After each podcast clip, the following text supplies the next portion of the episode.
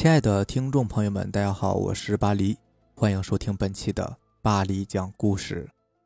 咱们今天晚上要分享的第一篇故事，名字叫做《开出租车遇鬼》，作者天星无忌。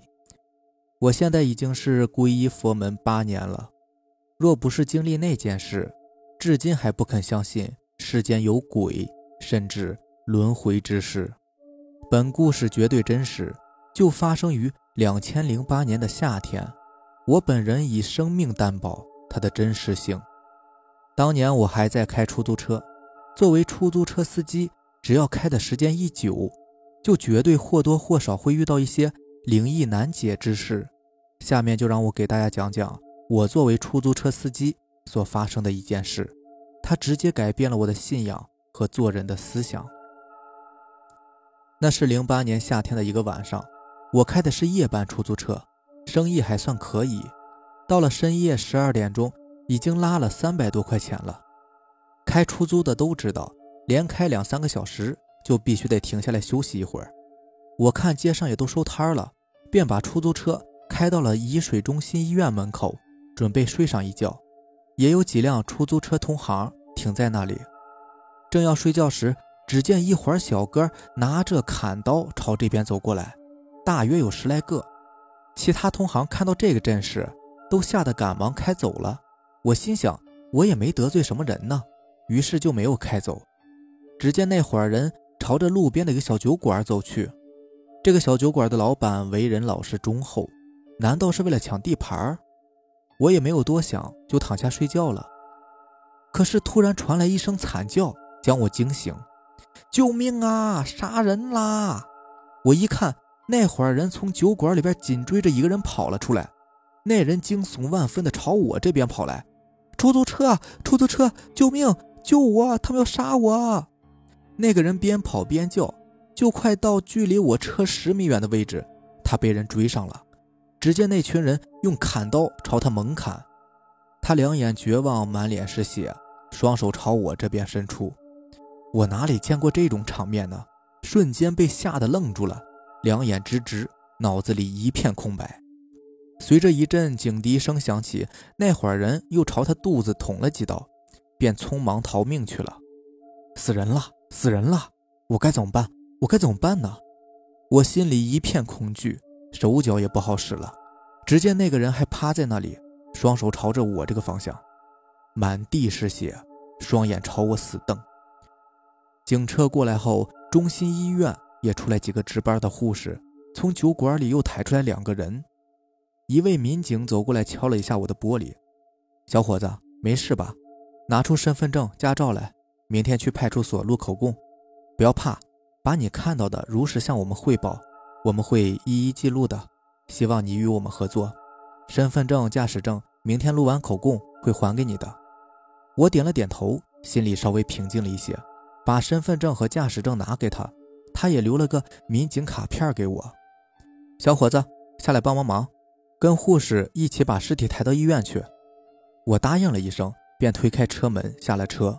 刚走了两步，便跌倒了。由于太恐怖了，吓得我连走路都走不了。一会儿，三具尸体都被抬上了担架。听一个护士说，直接抬到太平间得了，早就没气儿了，抢救也是没有用的。另外一个护士说，这家人呐，平时都很嚣张的。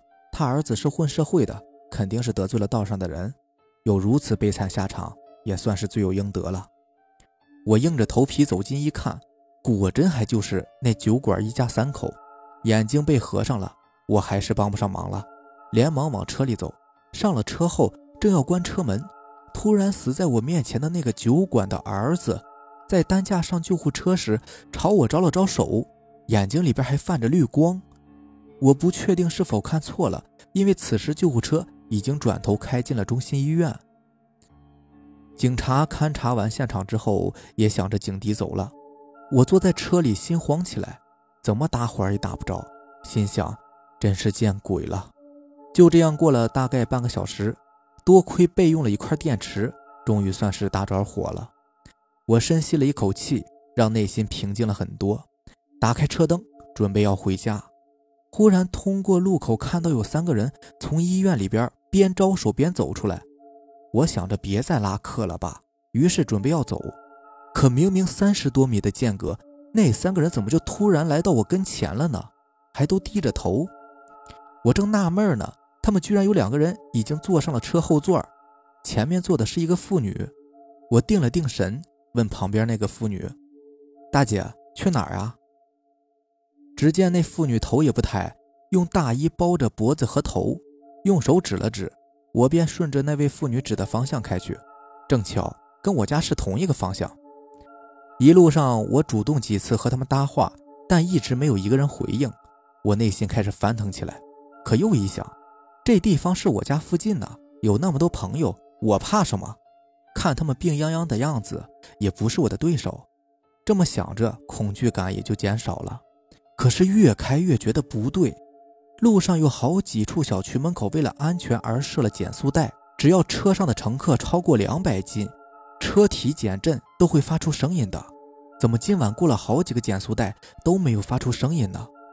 难道他们三个人加上我四个人的总体重还不到两百斤？更可怕的是，那位妇女指的方向与我平时回家是同一个方向。我的内心又开始发毛，头皮发炸。还有五分钟车程就快到家了，心里突然变踏实了，也大胆起来。我倒要看看他们是什么人。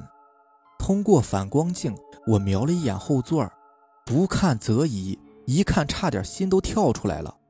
那不正是两个小时前死的酒馆父子吗？只见他俩满脸血迹，肤色苍白。我顿时啊了一声。那后面两个人开始慢慢抬起头向我靠近。前座那位妇女也突然转过头来朝我惨笑，她的脖子上缺了一大块肉，两只眼都没有了。由于本能活命，我猛地刹车，打开车门，拼命地往家里边跑，一边跑一边喊：“鬼呀！”本来差二里地就到家了，我当时还未结婚，和父母住在城郊，当时家里边还养了一头老母羊，我就像是疯了似的跑到家门口，都快凌晨两点了。家里是灯火齐明，原来家里的老母羊正好下崽儿。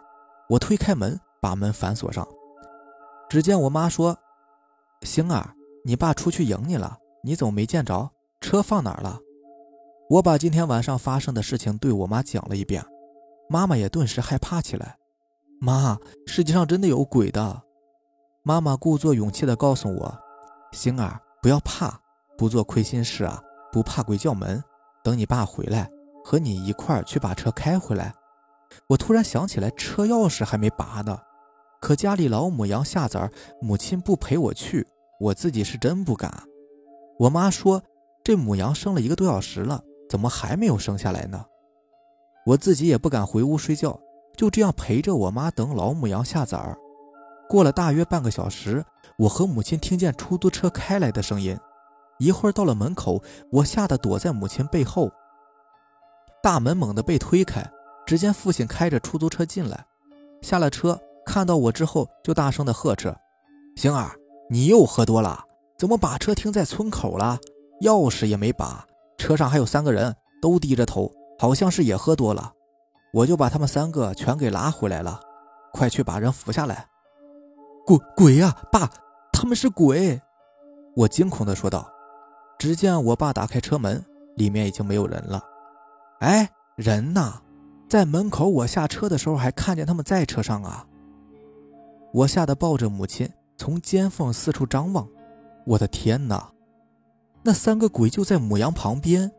我吓得不敢吭声。看见他们朝我招了招手，微笑着进了羊肚子。哎，老头子，快看，母羊生了，快过来帮忙啊！人家可能是早走了，或者是……不交车费逃了呗。那一夜，老母羊生了三只小羊，有一只小母羊双目失明，脖子下面还有一块血迹，当晚就死了，就活了两只小公羊。后来警察破案，得知这个酒馆老板呢，名为开馆，实为毒窝点，老板娘呢便是接货人。我从这件事情之后不再开出租车了，皈依了佛门，那时候才二十四岁，至今已经八年了。全家人乃至现在的妻女全都学佛，那两只小羊也送给了寺庙，从此家里边再也没有养过任何的家畜。第二个故事叫做“晚上一定不要做的四件事”，作者白墨孟子。晚上一定不要做这四件事情：第一，不要在午夜照镜子；第二，不要头发没干就上床睡觉；三，不要在晚上晒衣服。哎，我好像刚刚刚晒过衣服，哎，还是晚上才洗的，这是准备要吓我。四。不要把白天晒的被子当晚收起来盖着睡觉，否则，否则什么呢？我还是决定用我所知道的真实情况来讲述吧。为了证明故事的可信度，首先来讲一下发生在我自己身上的一件怪事：午夜照镜子梳头。这件事情是发生在我们学校的，我都怀疑我们这所学校是不是凶宅。学校策划好的八栋楼，最后却只盖了七栋，而标在每座楼的楼号却没有任何的变化，还是有八号，也就是说少了七号楼。我的消息并不灵通，也没有注意过学校没有七号楼。学校上完晚自习呢，都有固定的洗漱时间，到时间就要熄灯睡觉。我那个时候刚去那个学校，但对于学校这种老掉牙的规章制度，我自然有自己的应对方法。也就是他们不让开灯，那就自己备一个灯嘛。熄灯以后检查就寝情况，我就等你们过去，然后再开始我的一轮复习。反正对于我熬夜也不过如此嘛，养成了习惯，也就更不在乎了。你们也一定都知道，学校就是这样对待我们这一类挑灯夜读的孩子，得不到肯定就算了，还明着暗着有点嘲笑我们的意思，这点老师们可不能否认呢。不然倒是告诉我们。你们说什么？有些人理解能力差，不知道灵活运用死板，这些都是几个意思，对不对？当然了，这些暂且不论，都不是今天要说的重点。接下来要讲的才是重点。那一天呢，打完熄灯铃，宿管员挨个查完房后，整个宿舍楼就彻底的安静了下来。我的床铺呢，是在侧对着门口那张床的上铺，一开门，首先看到我的床铺。因为住在下铺的同学转学走了，我的下铺是没有人的，也就放上了行李箱什么的。那天夜里，寝室里和往常一样，除了我都已经躺下睡了。我打着灯看了一会儿历史书，百无聊赖，就拿出本子写小说。因为我和一个网友约好了，我把我写的小说寄给他，他帮我把内容打出来，用邮箱传到我手机，然后我再去投稿。我对于这件事一直都是很期望的。所以写起来也很有劲，不知不觉竟忘记了时间。我也不知道过了多久，反正是一点也感觉不到困，反而是感觉精神饱满，神采奕奕。我想那时可能是熬过头了。寝室里的鼾声如雷，梦话连篇，我却能够充耳不闻。正当我感觉写的已经不知道自己是谁的时候，我的脖子突然一阵酸痛，我条件反射一般扬了扬头，却把自己吓了一跳。不知道哪个同学为了方便，在墙上挂了一个镜子。此时墙上映着我放大的影子，镜子里我的脸在一束光亮的掩映下跳动着。猛地看到的时候，我竟然没有看出来那是我。传说半夜照镜子，镜子里的那个你不是真实的你，可能是你的前世或者魂魄。如果你们不相信，可以晚上在梳妆台那里写作业，半夜的时候看镜子里的你，你会突然发现。自己很陌生的，不过我还真的是很佩服我当时的胆子，真不知道哪里来的勇气。短暂的惊讶过后，竟然还对着镜子自我欣赏了一番。现在想想，我也真是醉了。我想，可能自己当时确实很无聊吧。突然发现镜子里的自己，也是感觉有点新鲜。也有可能是被突如其来的惊吓给吓精神了，我没有了思路写作，于是便准备收工睡觉。我放下扎着的头发，因为养生上说，头上穴位多，多梳头呢是有好处的，在这里就不一一说了。虽然听到过老人说晚上梳头不好，但是我还是相信科学。没办法，政治老师说要用发展的观点看问题嘛。我保持晚上梳头的习惯，以前都是匆匆梳过不照镜子。那天晚上，可能是因为看到了镜子的缘故，很自然的。就对着镜子梳了那么几下，我的头发遮挡住了灯光，背着灯光的脸有种奇怪的感觉，但也说不出来到底是哪里奇怪。过后想想才知道，当时镜子里的自己的动作很明显的慢了半拍。可能是受到之前的惊吓，突然想去上厕所了。虽然感觉镜子里的我有点奇怪，但我看到的毕竟还是我嘛，所以就没有多想，便起身下床。轻声打开了寝室的门。时至初秋，但夜风已足够的凛冽，走廊里吹来一阵阴风，我竟然通体发凉，不自觉地打了个寒战。望着眼前的一片漆黑，我也是呆住了。走廊里黑洞洞的，只有安全出口发着幽绿的光，一切都显得阴森恐怖。我的尿意顿时都被冻住了。走廊里的灯是灭的，看到这种情况。我有点犹豫，到底是去还是不去呢？厕所在走廊的尽头，离我们的寝室不是很远。我想了想，还是缩了缩头，向厕所走去。我走得很慢，因为我知道，对于一个人，自己在特定的环境中制造的恐怖气氛会越来越浓的。如果开始就恐惧，而这种恐惧在还没有到达厕所的时候，会逐步增加。所以，为了保住我的胆能平安的活着，我尽量的镇定自己。可就在我走到一半的时候，这种假装出来的镇定再也无法抑制的转变成了疯狂，因为我感觉到身后像是有人在跟着我。凡是独自走过夜路的人应该都知道，总感觉背后有人跟着你，慢他也慢，你快他也快。这种感觉我有过太多次了，所以我开始并不在意。只认为是自己的心理作用，可当我发现这不仅仅是个心理作用的时候，我整个人都死透了。